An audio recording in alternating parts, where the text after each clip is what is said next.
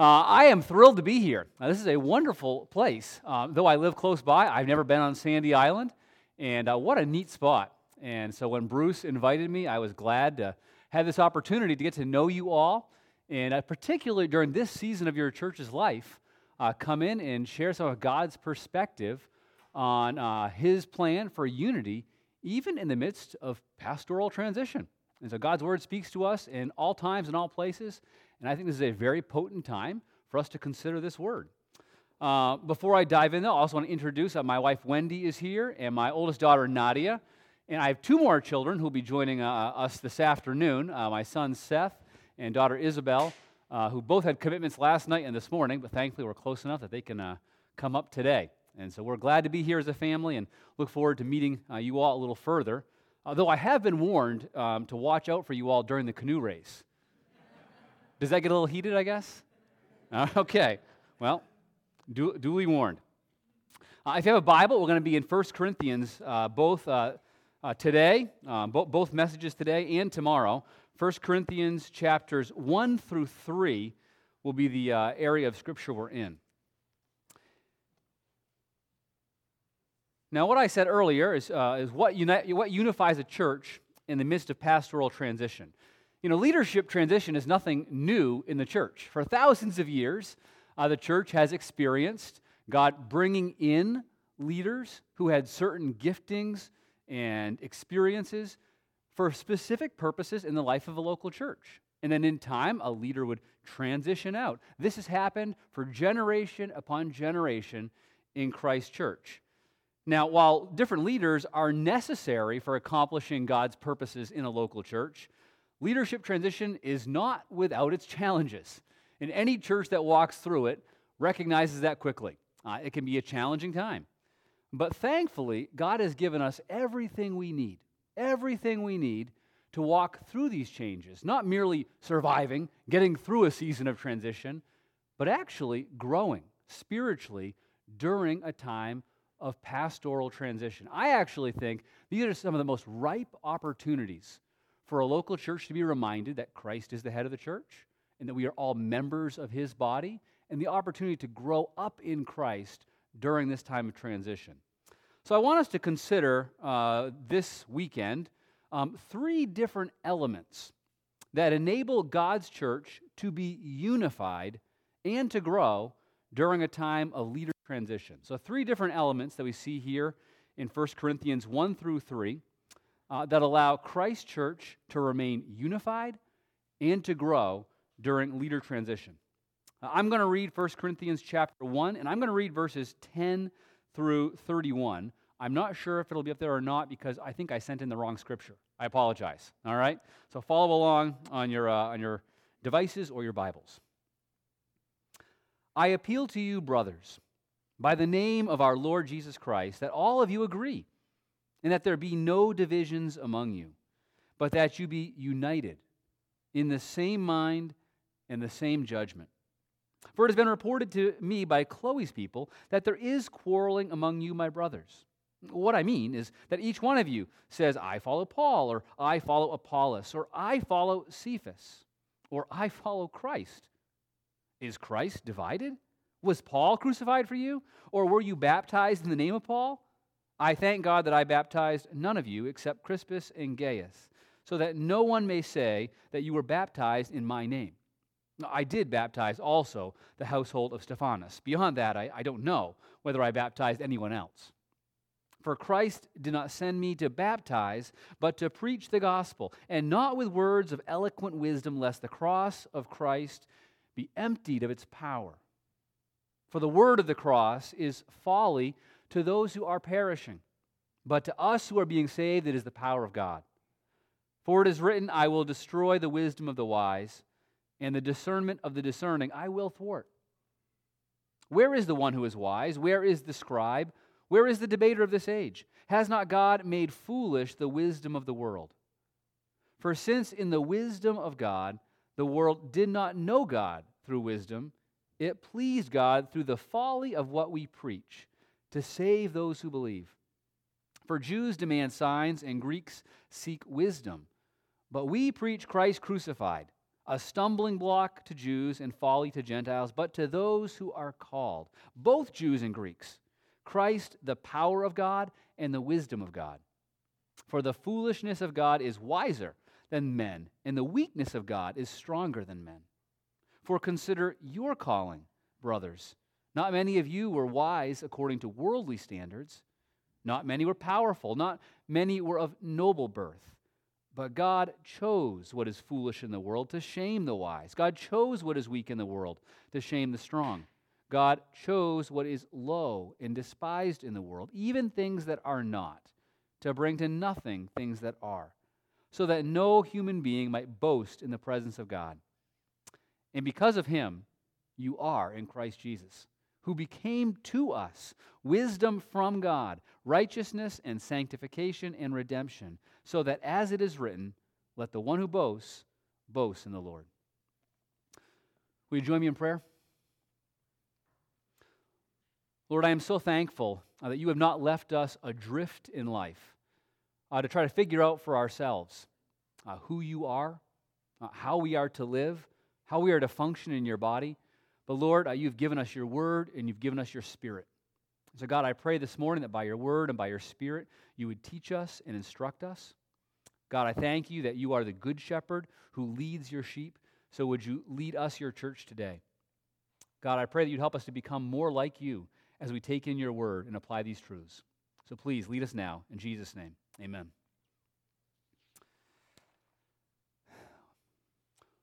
Well, if you look at verse 10 there, as we started off uh, this reading, Paul is appealing to the Corinthian church.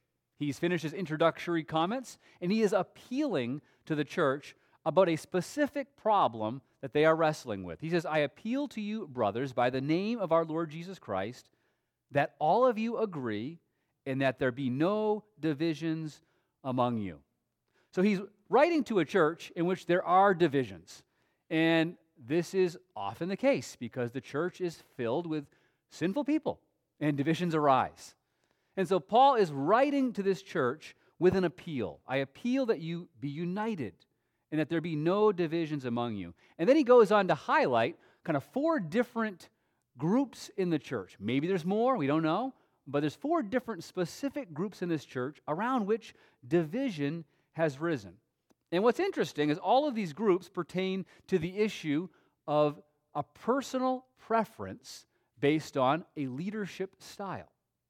So God has used different leaders in the local church. He's brought through Paul and Apollos and Peter. And during their ministries, people kind of gravitated more towards one or the other. And now people have kind of divided based on those personal preferences. Now, I want to dig a little deeper into what we know of uh, these people Paul, uh, Apollos, Peter, and Jesus, and kind of understand some of the divisions that have arisen. All right? So we consider uh, the first group, the group one, the group that says, we follow Paul. Now, um, for some in this group, I'm guessing their affinity for Paul was based on their personal relationship to Paul. Um, we know from the book of Acts that Paul uh, was the church planter, the one who came in, and through his preaching, the Corinthian church was founded.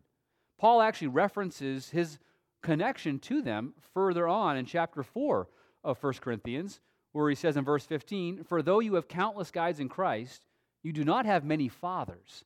For I became your father in Christ Jesus through the gospel. That he has this parental role in their life spiritually because many of them came to Christ under his teaching. They had this deep connection with him because through Paul, they met Jesus. Um, Acts chapter 18 tells the story of how the church began. That Paul came in and he began to preach in the synagogue, as was his custom. And as often happened, his message was not well received there. So he moved next door to a house next door. And as he preached there, um, that whole household came to faith in Jesus Christ. And over the next year and a half, many others came to faith in Christ. You can imagine what an exciting time it was for this new, young, fledgling church, seeing person after person have their eyes opened to the saving work of Jesus. The family is growing, and they're looking to Paul as their spiritual father, their spiritual leader. Um, I was a church planter uh, before taking this role, before I listened to God's plan for my life. uh, in the town of Alton, New Hampshire. Uh, I know how uniquely powerful it is um, to be part of a young church forming and see people coming to Jesus Christ. And some of those people who came to Christ uh, under my ministry there, there is still to this day quite a special connection with those people. Matter of fact, I have to be quite careful to not exert undue influence in that situation because of my special connection with those people. So even today, this kind of thing exists that those who come to Christ through a spiritual leader have a deep level of connection and affinity for that leader. I'm sure that was the case for some of these people who came to Christ under Paul. But for others, it may not have been their unique uh, relational connection to Paul. It may have been his style of ministry. Um, you know, we know that Paul was a brilliant man. Uh, Paul was very educated. He was a Pharisee. Uh, his Jewish studies were under the chief Jewish instructor, Gamaliel. Paul spoke several languages. He was very intelligent. Uh, he authored the majority of the New Testament letters. Uh, matter of fact, when he was standing up before uh, Festus, the Roman governor, uh, Festus said to Paul, Paul, your great learning is driving you out of your mind. You know, you're so smart that I don't even really get what you're saying. Paul, I would say, is the, uh, the Tim Keller or the Ravi Zacharias of his day. He has a great intellect, and he's a wonderful conceptual teacher of theology. And so I'm sure some people really appreciated that style of ministry, while others did not. And so a certain segment of the church really tracked with Paul. That's group one. We follow Paul. Uh, group two was I follow Apollos. So this is the Apollos group. Now, we probably know a little bit less about Apollos than we do Paul, but he's a fascinating character. Now, when Paul left uh, the city of Corinth after ministering there for about a year and a half, uh, he went to the city of Ephesus uh, with a couple named Priscilla and Aquila. Uh, and in Ephesus, Priscilla and Aquila met Apollos, who was from Alexandria in Egypt. Now, Apollos was a Jewish man who knew the scriptures incredibly well. Uh, and he believed in Jesus, but had a very limited understanding. Uh, matter of fact, he did not understand fully about the baptism of the Holy Spirit. And so Priscilla and Aquila began to disciple him and instruct him further.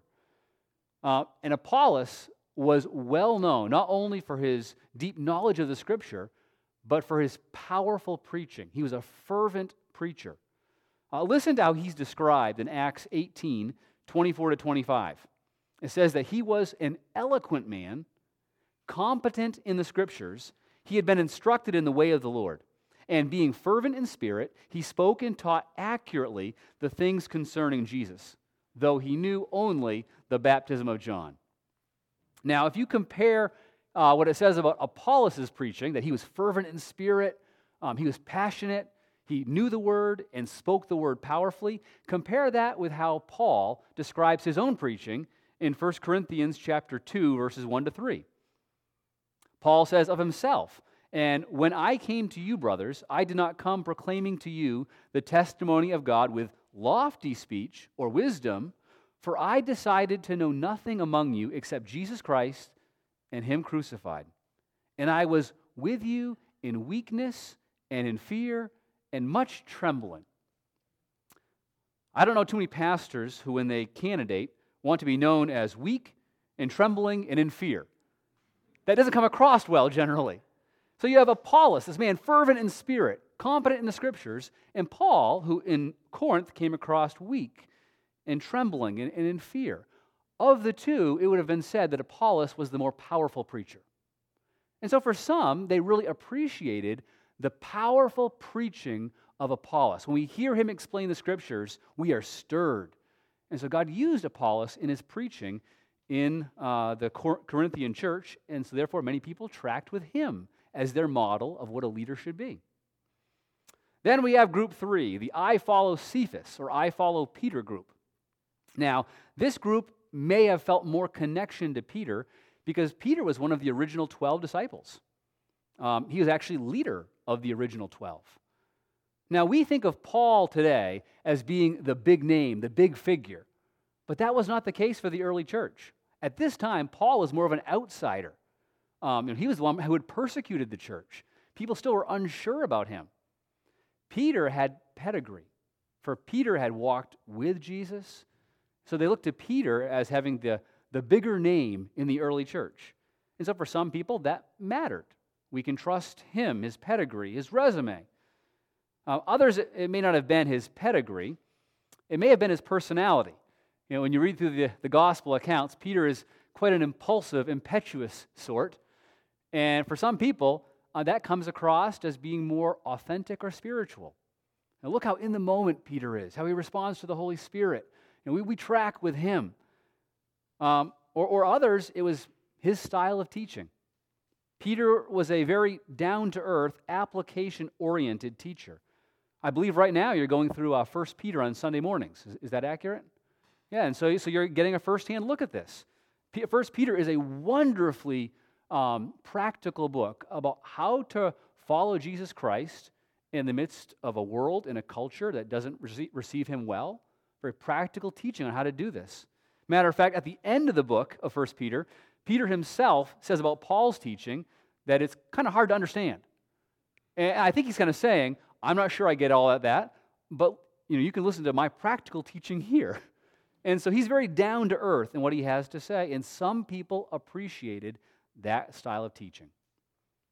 So you have the I follow Paul, I follow Apollos, I follow Peter group, and then we have the last group. I follow Christ. Now, on one hand, this is the right theological answer, right? I mean, Christ is the head of the church. This group is correct in this theological answer. But the way this group is listed as one of the divided groups makes us realize, though they were correct in theology, they were wrong in practice. And it's very humbling for us to realize that even having the right theological answers, we can still go wrong in our practice. Sometimes the right theology can lead us to a feeling of superiority. And so instead of leading us to greater unity, it can actually lead to division. And the church history is filled of accounts of people who did have correct theology and still lived divided. Which is why Paul writes in 1 Corinthians 13 that you can have all the answers, all the understanding, all the knowledge, but without love, the right answers are nothing. And so Paul is addressing even this group that says, I follow Christ, saying, if you're not living united, something's off. Something's off. So, this is Paul's appeal, his call to unity. And we have to, first of all, simply recognize the fact that as human beings, we always have a tendency to gravitate to certain spiritual leaders. And we'll have different preferences because we're different people. And our preferences can cause division, but they don't need to. So, Paul's call is not for everyone to have the same preferences, that would be uniformity. His call is that despite our different preferences, to have unity. So, even though we gravitate towards Paul or Apollos or Peter, we all are to be united under Christ. So, this is Paul addressing the divisions that exist in the church, and then a call to have unity in the midst of these different preferences. So, the big question for us to consider this morning is how can we have unity when different personal preferences exist? How can we still have unity when different personal preferences exist, especially around something as significant as spiritual leadership? How can we be unified? Too often, during times of pastoral transition, personal preferences can cause deep division in the life of a different church where people wonder, boy, I would like to have a leader of this style or that style. So, how can you have unity in the midst of different preferences? Well, in verses 17 and 18, we see Paul begin to shift from addressing the different groups to giving the foundation for our unity. Paul says in verse 17, For Christ did not send me to baptize, but to preach the gospel and not with words of eloquent wisdom, lest the cross of Christ be emptied of its power. For the word of the cross is folly to those who are perishing, but to us who are being saved, it is the power of God. What Paul does is he reminds the Corinthian church about the message of the cross being the foundation for their unity.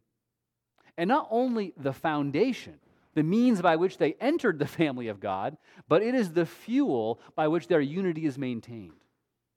That the cross of Christ is the basis of our unity. And Paul goes on to explain that.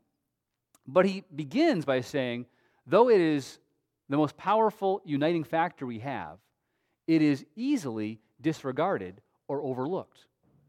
Matter of fact, he says the surrounding world uh, looks at the cross of Christ as foolishness, as folly, as a scandal. It, it does not see the cross of Christ as being the power that it is, but instead it is trivialized or looked down upon. And the reason he brings this up is not because he's addressing the world, it's because he's saying to the church, You're acting like the world. That the world thinks little of the cross of Christ, but the Corinthian church had begun to think little of the cross of Christ. Their unity or their lack of unity revealed that they had kind of moved past it. The cross had got them into the family, but now worldly principles were at play in the Corinthian church. And these worldly principles were causing division. So Paul is recalibrating them to the foundation of the cross of Christ for their unity. So I want to consider two things about the message of the cross. Uh, first is what is the message of the cross and how does it unify? And then, secondly, how, how can we live based on that? Uh, what is the message of the cross and how does it unify? Well, first of all, the message of the cross reveals the true problem in our world. The message of the cross is about the sin problem we all have. And Paul goes on to show how there were other worldviews who saw the source of our problem as being different than what the cross reveals. And he specifically highlights the Greek worldview and the Jewish worldview. Very different worldviews, and both of them made little of the cross. Now, he said in the Greek worldview, the Greek worldview saw the problem of the world as being primarily a problem of knowledge and a problem of culture. Knowledge and culture. The Greeks were incredibly civilized. Uh, they valued education. They valued culture. They valued performance. They had wonderful cities, great architecture, great entertainment. So for them, the problem with the barbarian world is they weren't cultured enough. If education could flourish, if civilization would grow, the problems of the world could be eradicated. That's the Greek worldview. If we could get this world cultured, our problems would be solved you can understand why a poor Jewish rabbi who suffered a gruesome death as a criminal would be seen as foolish in a Greek mind for being the power of the world, to being the power to solve the problems of the world. In the Greek way of thinking, the cross of Christ, the message of the cross, was foolish for actually being able to solve the real problems of the world. The real problems of the world. Now, the Jewish worldview is quite different than the Greek worldview. The Jewish worldview certainly saw that the problem of the world had to do with that God's laws were not being obeyed. They believed what the scriptures reveal that there is a God who has made this world. There's a way that we are to live, and it's according to his law. But here's where the cross of Christ was seen as foolishness to them. The cross of Christ was seen as powerlessness. In the Jewish worldview, the problem was that God's laws were not being lived out by those in power. The Jews at this point were not in power. The Romans, the Greeks, all these other civilizations had the power in that day. And the thought was if we had the power, if the right ruler had the political power, the problems would be solved. This is why Christ was missed by so many Jewish people, because they were looking for a worldly, powerful leader to implement God's laws. And so they see the cross of Christ as a scandal. How could a crucified Messiah solve the real problems of the world? We need a military man to solve the real problems, to put us in power. But the cross of Christ is the power of God. And, Paul reveals that it is the cross of Christ and the cross of Christ alone that can solve the problem of division that has plagued our world all along. This world longs for unity. This world longs to live at peace, and then civilization after civilization, age after age, finds itself at odds with one another. And the Greek worldview that valued culture and education, the Jewish worldview that valued power, did not have the answers to bring about true unity. But the cross of Christ does. How so? How so? Well, first of all, the cross of Christ unifies us in the problem. The cross of Christ does not say, this is the way for cultured people, or this is the way for a certain ethnicity. The cross of the Christ says, this is the one way by which all humanity must come. And the problem in our world is not just out there with that group or that group, it is in us all. That the problem is sin, and Romans 3:23 says we all have sinned. Every single one of us has sinned, fallen short of the glory of God. So we're unified in that we can't say he's the problem, she's the problem, they're the problem. We have to say we're the problem if we agree with the cross. It's kind of like this. Um, any of you here, uh, any, any of you track athletes? A few of you, okay. Does anyone compete uh, in the long jump? Any long jumpers? All right, excellent. We got some long jumpers. So let's say we were to have a competition, you and me, all right? You and me, we're going to have a long jumping competition. Do you think you can jump farther than me? You're not sure? You know what? I think you probably could. I, I'm, I'm, I'm betting on you, all right? So let's say we were to line up at the edge of the Grand Canyon, and we're going to jump and see who can go farther, all right? At the edge of the Grand Canyon. I'm guessing she could jump a little bit farther than me. But what does it matter? Right? Neither one of us can jump across the Grand Canyon. We're, both going down. And this is what happens in life. Is yes, there are some people who are morally jumping a little farther than others. But none of us can cross the chasm that exists. See, God says every single one of us has fallen short of the standard God calls us to a, a perfect love for Him, love for, one, for others. And all of us fall short. And we spend our time comparing ourselves with other people who are falling short. I can jump a little further than them. They're more of the problem than me. And Scripture says, oh, we're looking at the wrong standard. The standard is God and His perfect righteousness. And all of us have fallen short of what God calls us to. And so the problem is universal. It's a wonderfully humbling thing to realize that we're all part of the problem. And we're not as worried about pointing out the problems in others, but in looking for the only solution that can get us across the canyon. So the cross of Christ says that none of us can make the leap, but Christ has. And so we're unified in the problem, and we're unified in the, in the, in the solution. The cross reveals God's power to save, and we can be united in His work. And we need to see this. Uh, some of the songs I so appreciated that we sang earlier, those songs helped us to, to really meditate upon the cross, what Christ did for us in the cross, because the cross is power, it is wisdom. And when our focus is the cross, some of the things that divide us begin to sink away because we're focused upon this solution that Christ has done for us. And so I want to remind you again of how powerful the cross is, how wise the cross is, and how when our focus is the message of the cross, we find ourselves unified despite our differences, despite the fact that we may have different cultural backgrounds, despite the fact that we may have different personal preferences for leaders. Despite our distinctions and our differences, we are united in the solution of Christ. First of all, the cross is powerful and it is wise because the cross rescues us from the penalty of our sin. The cross and the cross alone rescues us from the penalty of our sin. Now, here's where the jumping across the canyon metaphor breaks down.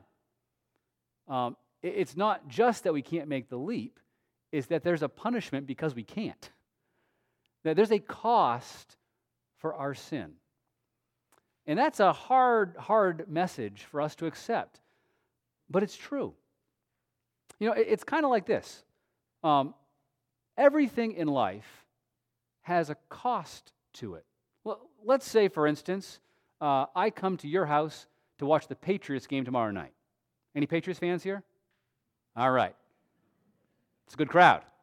When I travel to Connecticut, you know, it was a little closer to New York, I have to moderate my sports analogies.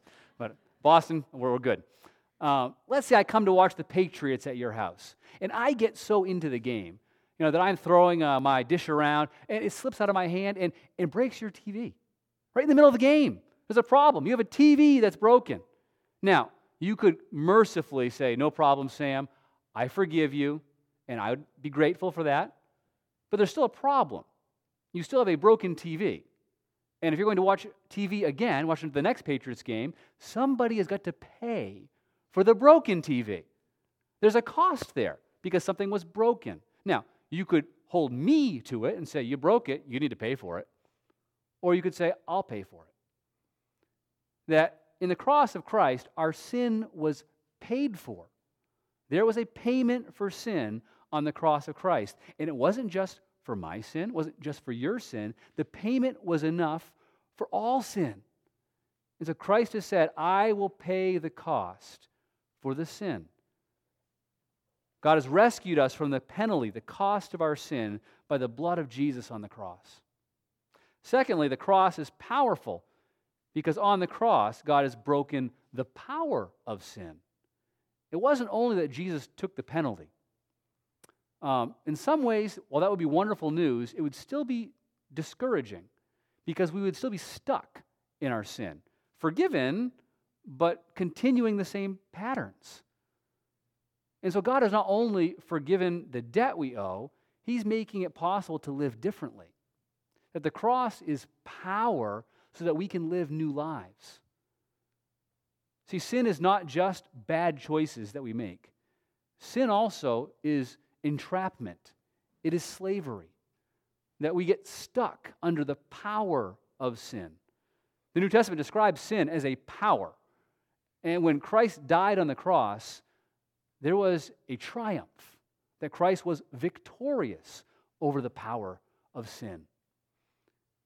And what that does is it makes it possible for us to live differently. Now, this side of heaven, we are, are still going to be on a learning curve by the power of the Holy Spirit, learning to live new lives following Jesus Christ. But new lives are possible. And we can live united because we are all growing together to become like Jesus Christ. So sin is broken. The power of sin is broken because of the cross of Christ. We can't conquer sin, Christ has, and he extends his victory to us. The third way the message of the cross is powerful is that the power of the cross gives us a new pattern for life. That it wasn't just that Christ died on a cross. He says, if you're going to follow me, I have a cross for you too. If anyone will come after me, they must deny himself, take up their cross, and follow me. And this isn't meant to be um, a hazing project from Jesus. Are you worthy enough? You know, will you, will you do enough? What he's saying is the cross is the pattern of true life.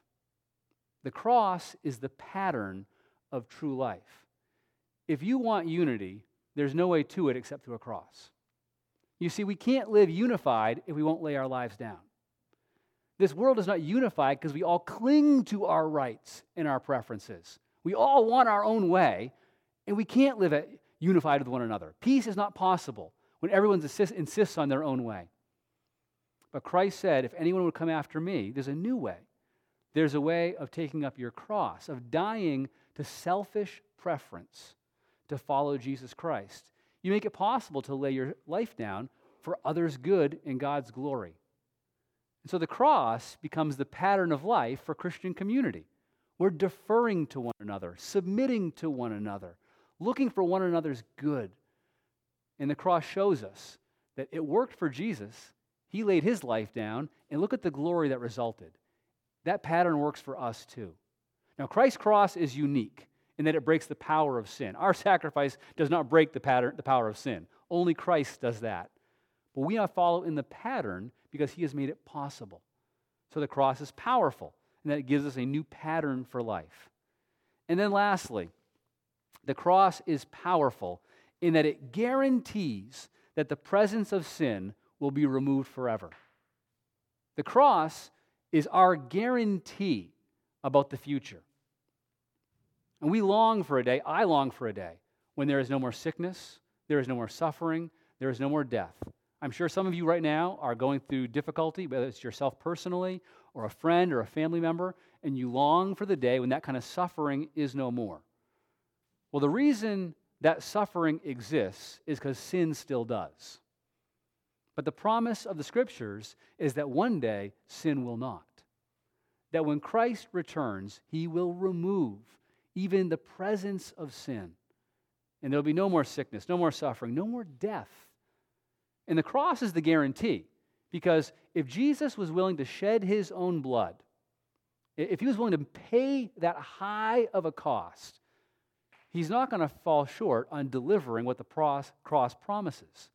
There was a reason he gave his life, and it was to defeat sin, it was to bring us into his family, it was to wash us and to cleanse us, and to prepare a whole new day when the knowledge of the glory of God will cover the earth as the waters cover the sea. So we know the end of the story, and the cross guarantees it. The price has already been paid. And so when we're tempted to be discouraged about the suffering that still exists, the division we still see, we need to look to the cross and remind ourselves that that will not be the case forever. Christ guarantees it. So, as you go through this time of transition in the life of your local church, I want to remind you about how powerful the cross is as your foundation. You're going to have lots of questions that you need to ask about how God is leading this church, um, who will be the, the pastor God is calling. And those are important questions to consider. They really are. But not the most important question.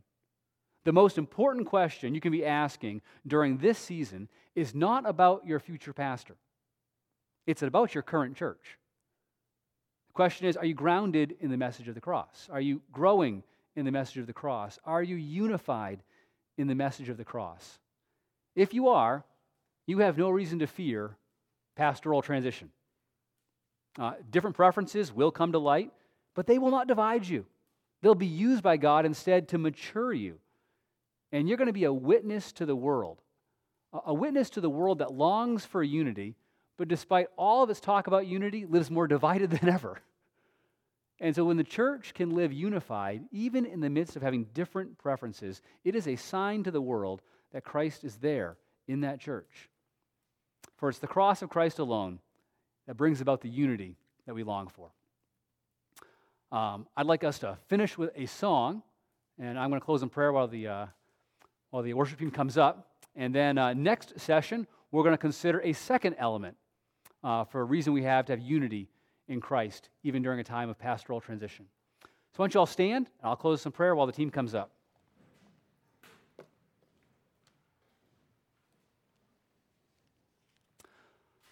Lord, we are so thankful uh, for your word and how it points us to the truth of Jesus Christ. We are so thankful for this message, the message of the cross. That Jesus, you have paid for our sin and you have paid in full. We sang it earlier, it is finished. And we are so thankful that is the case. And Lord, we are thankful that not only have you paid for our sin, but you've broken the power of sin. That, God, you've made it possible for us to live new lives, no longer under sin's sway. And Lord, I thank you you've also laid out a new pattern for life. And God, I pray that you would open our eyes in our sinfulness. We don't see this pattern as good, as desirable. Uh, Lord, we see the cross only as instruments of death. But God, help us today to see the cross actually as the gateway to resurrection. Help us to see the cross as means of serving and means of loving and the path to unity. And God, I pray that you help us to put our full confidence in your cross, that you promise there will be a day when there'll be no more sin and no more suffering. And we thank you for this hope that we have. So, Lord, we bless you for what you've done for us. We pray that you continue to shape us and form us to live more like you. We ask this in Jesus' name. Amen.